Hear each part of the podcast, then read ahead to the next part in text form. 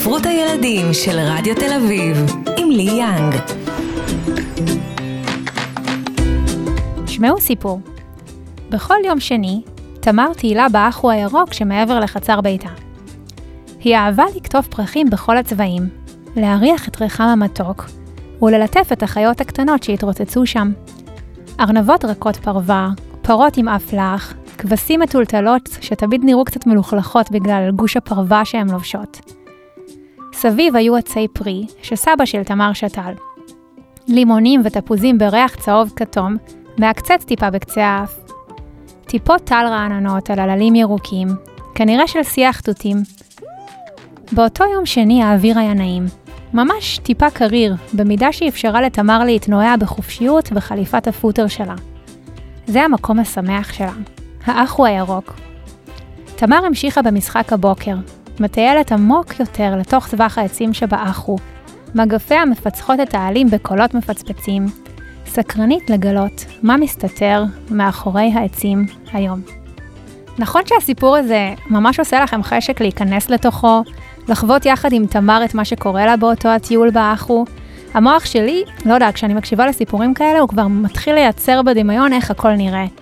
האחו, החיות, העצים, תמר עצמה. כי מה זה בעצם סיפור ילדים ללא תמונה, ללא איור? פודקאסט ספרות הילדים של רדיו תל אביב, עם לי יאנג. היום בפודקאסט ספרות הילדים נדבר על איור ספרי ילדים. נלמד על התפתחות האיור בספרים, נשמע מה יש למאיירים המובילים בארץ להגיד, ונדבר עם דני קרמן, מאייר עטור פרסים, שאייר מאות ספרי ילדים אבל לא רק. אם לחבר לרגע בין תמונה לטקסט, מעניין לדעת שהמילה איור בעברית, משמעותה היא שפיכת אור, הארה. אני מוצאת שההגדרה הזאת הרבה יותר יפה ומכבדת מאשר זוהי בשפה האנגלית. שם המילה אילוסטריישן היא הדגמה, המחשה, הרבה יותר פשטני ופחות נותן למלאכת האיור את המקום הראוי לה בספרי ילדים. האיור נראה כבר במאה ה-17, והוא התחיל שם, אה, שם כפונקציה להקלה על למידה של האלף-בית, כתבי קודש וכדומה. הקרדיט על הרעיון לכלול איורים בספרי ילדים ניתן לבישוף, יאן עמוס קומניוס, וספרו Orbis Pictus.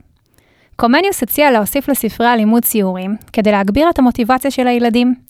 ובנוסף, התחלנו לראות בתקופה הזו ספרי אגדות ראשונים, כמו אגדת אצבעוני, שהינה אחת האגדות העתיקות בעולם.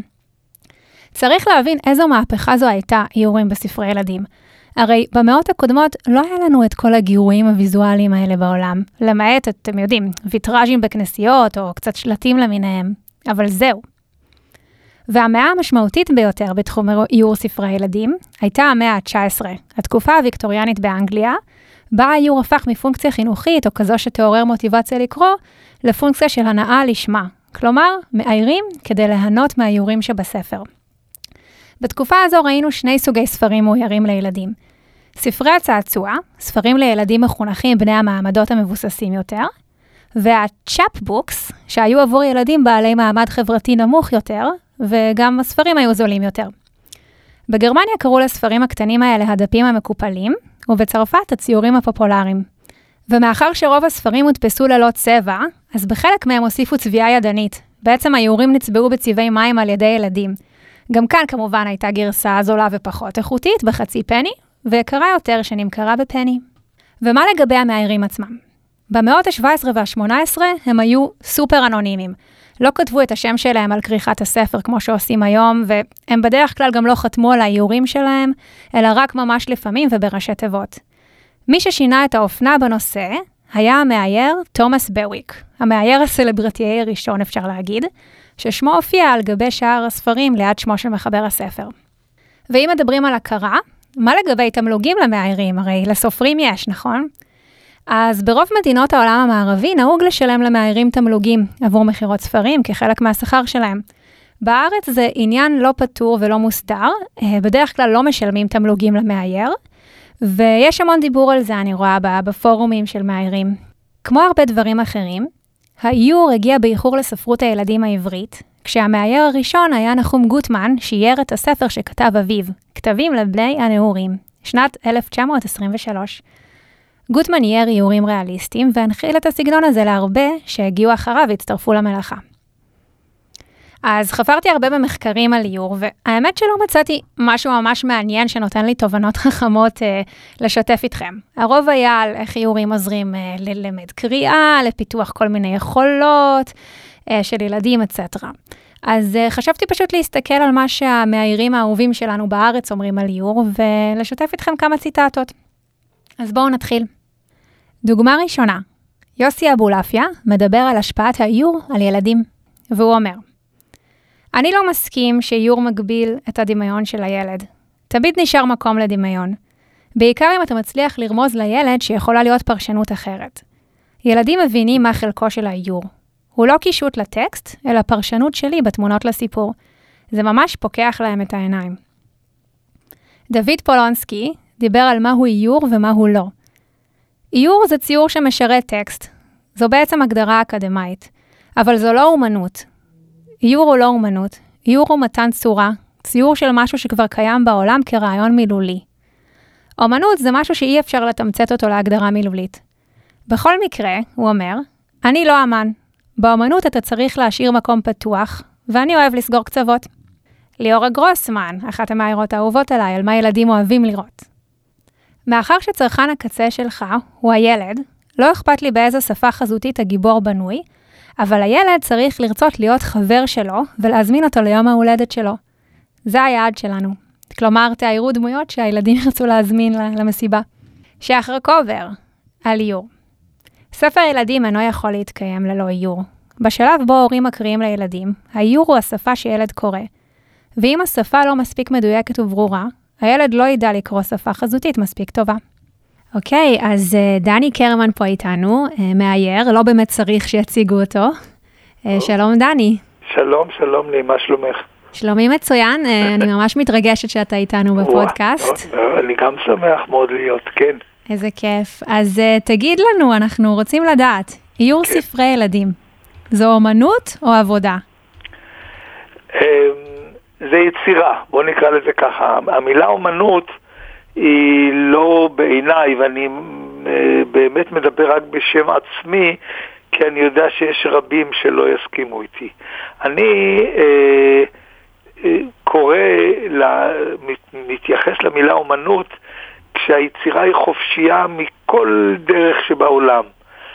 חופשייה לגמרי, חופשית.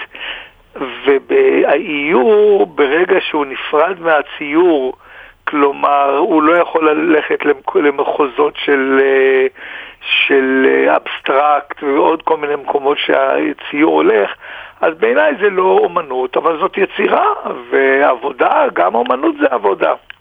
הכל זה עבודה. עבודה, אם היא טובה, אז זה מצוין, ולא צריך אה, דווקא שכל דבר יקראו לו אומנות. אני מבינה. ואתה אומר את זה גם, אני מניחה, בגלל שהאיורים קשורים לטקסט, נכון? אני אומר את זה בעיקר בגלל שהמאייר, לא כל הדלתות פתוחות בפניו. הוא לא ילך לעולם של... אה, המאייר הוא תמיד פיגורטיבי, הוא אף פעם לא אבסטרקט ו- ו- ולא קונספטואלי. זאת אומרת, יש קונספט, אבל הוא לא, לא עוסק באומנות קונספטואלית, ולכן אני אומר את זה, וכמובן, כל זה בגלל שאנחנו קשורים לטקסט, בוודאי. Mm-hmm. וספר לנו על האיורים שלך. אה, מעניין אותי לדעת האם הם אה, השתנו בשנים האחרונות או בעשורים האחרונים אה, מבחינת הגישה, הסגנון, הטרנדים. כן, אני חושב, אני חושב שאפשר לבדוק ולראות שרוב המאיירים חלוק, מתחלקים לשתי קבוצות, אלה שכמעט לא משנים את הסגנון שלהם, אני בכוונה לא אומר פה שמות, אבל יש רבים שאם אתה מסתכל על ספר שלהם משנות ה-60 וספר היום, ההבדל הוא לא גדול. אני לא רק בגלל הזמן או האופנות, אני אוהב כל הזמן להתנסות. מבחינתי המייסטרים שלי זה פול קליי ופיקאסו וסול סטיינברג זה אנשים שהם לא מיהרו למצוא להם איזה שפה, אלא בעצם חיי היצירה שלהם, אה, אפשר לדמות אותם למעבדה שכל הזמן אתה מנסה דברים חדשים. אני, ולכן הדברים שלי משתנים לא רק בגלל הזמנים והאופנות, אלא בגלל הצורך שלי לשנות. ואם כבר מדברים על זמנים, אה. יש ספרים מהעבר שהיית רוצה, מה שנקרא, להוציא מחדש ולאייר, או לשנות משהו שם? ספרים שאני עשיתי. שאתה אה, או שאחרים? כן, תראי, קודם כל, אה, אני עצמי יצא לי לפחות שלושה ספרים שעשיתי בעבר לצייר אותם שוב, וזו הייתה התנסות אה, אה, מעניינת, אה, לא רק בגלל שהציורים שלי היו פחות טובים אז, אלא בגלל שלפני, אני יודע, 40 שנה כמעט ולא השתמשו בצבע מלא, אז היום יש יותר אפשרויות טכניות של הדפסה, ולכן כדאי. אבל אה, יש לי המון אה, חלומות, לאט לאט אני הגשמתי אותם. אה, היום, מכיוון שאני כבר בגיל די מבוגר, אז לא נשאר לי עוד הרבה דברים שאני חושב שאני נורא רוצה לאייר אותם ואני אעשה את זה, אבל אה, פה ושם אני עדיין מגשים חלומות. ולגבי השלושה ספרים שאיירתם מחדש, אתה יכול לשתף אותנו אה, שמות שלהם? אה, אני אשתף אתכם בעיקר באחד, וזה ספר של אה, חברי הטוב יורם טהרלב, שלצערי נפרד מאיתנו לפני כמה שבועות, וזה ספר שנקרא נוח, ספר מאוד מאוד נחמד שהוא כתב בחרוזים על נוח בתיבה, ואנחנו החלטנו להוציא אותו בקיבוץ המאוחד, כי באמת היה צריך להוסיף לו קצת צבע, אבל גם מפני שחלק מהדברים שיורם כתב, היו, היום כבר לא היו כותבים אותם. למשל, היה לו משפט כמו, אה, והאימא, אשתו של נוח כמובן, אימא של שם חם ויפת, הוא כתב משהו כמו כל אישה עשתה את הסנדוויצ'ים או משהו כזה. אז, אז אנחנו הורדנו משפטים, והיה עוד איזה משפט או שניים, ולי זה נתן לפתח את זה, אבל מי שהוא יראה את הספרים, יראה שיש ביניהם קשר יפה. זאת אומרת, הספר השני שלי, החדש, הצבעוני, מתכתב גם עם הישן. יפה, אז לא רק האיורים השתנו, גם חלק מהטקסט השתנה. בוודאי. נחמד. והשאלה שחייבים לשאול, כן. איך אתה בוחר את הספרים שלך? איך אתה בוחר איזה ספר לאייר? תראו, פונים אליי עד היום רבים שאני אאייר להם ספרים, הרבה יותר ממה שאני כמובן מסוגל.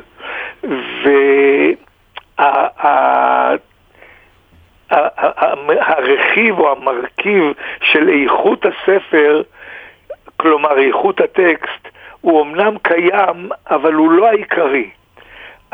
הדבר העיקרי שאני חושב עליו זה האם כשאני אעיר את הספר הוא יהיה הרבה יותר טוב. אם אני לא יכול הרבה להוסיף לספר ולעשות ממנו ספר יותר טוב, אז זה פחות מעניין אותי לצייר. אז, אז זה שיקול אחד. כמובן שיקול בטקסט הוא טוב בעיניי, ויש גם שיקול אחר שקשור למה שדיברנו קודם. תראה, אחרי שאני למשל ציירתי את והילד הזה הוא אני של יהודה אטלס, כולם פנו אליי עם טקסטים דומים, ילד ואבא ואימא ואימא ואבא וילד, ואני טלפנתי לאבא ואימא אמרה ואבא אמר, וכבר לא היה לי כוח לצייר ילדים יותר כאלה. ואז מישהו שהיה נותן לי ספר על חתולים או על אבירים, אפילו לא כל כך טוב, הייתי מעדיף לצייר אותו כדי uh, לשנות uh, ולצאת מהמעגל הזה של אבא עם הילד. גדול, אז, אז תודה שכאן שיתפת טיפים כיצד אפשר לצוד את תשומת לבך לכל הסופרים שמקשיבים, כולל אני. Okay. אוקיי. שאלה אחרונה להיום. בבקשה. עכשיו על העתיד. מה, כן. מה דעתך על לאן שאיור ספרי ילדים הולך, אם, אם בכלל הוא משתנה? לאן אנחנו יכולים להתקדם עם איור ספרי ילדים? האם יש כל מיני שכלולים, טכנולוגיות שאתה... תראי, הטכנולוגיות הן לא כל כך חשובות. היום רוב המהירים עובדים במחשב, וזה בסדר גמור. לי אין בעיה עם זה, אני עובד מעט מאוד במחשב, אבל גם אני, אני כל טכנולוגיה שמצטרפת לארסנל שלנו, אני שמח, אבל אני לא חושב שהיא צריכה להחליף את מה שהיה קודם, וזה נכון לגבי החיים בכלל, אם, אם מותר לי אה, להגיד. אני אה, אה, טוען שבכלל כל עולם היצירה, ברגע שנכנס אליו יסוד הרייטינג, ככל שיותר קל לנו לבדוק מה מצליח ומה לא, ועל פי זה ליצור, ככה העולם שלנו מבחינת האומנות והיצירה נהיה יותר גרוע, וזה חבל. אני לא רואה איך מתקנים את זה, פרט לאנשים שאני כל כך מאמין באיכויות שלהם, שלא כל כך אכפת להם מעניין ההצלחה והרייטינג. מאוד שמחה ששאלתי אותך את השאלה הזאת, טוב. כי מאוד אהבתי את התשובה. אוקיי, תודה לי. תודה שהיית איתנו, דני קרמן. אז שיהיה לכם בהצלחה, אני מאוד מודה לך להתראות. תודה לך. ביי ביי. ההמלצה שלי. אז מכיוון שאנחנו עוסקים היום באיור, מתבקש להמליץ לכם על ספר הקשור בצביעה. הספר, הצבעים חוזרים הביתה, שכתב דרו דיי-וולט ואייר אוליבר ג'פרס, הוא ספר מתוק, מצחיק ונוגע ללב, על צבעים שעזבו את הבית וכותבים גלויות עם הסברים מדוע, לילד שלהם דנקן. בסוף הסיפור, כמובן שהצבעים חוזרים הביתה, וגם דנקן לומד להתייחס אליהם יותר בכבוד ולהקשיב להם, למרות היותם רק צבעים. אני רוצה להודות uh, לזוהי קרמן, לאמרי בן עוזיאל ולדני קרמן שהיו איתנו היום, וזה הסוף.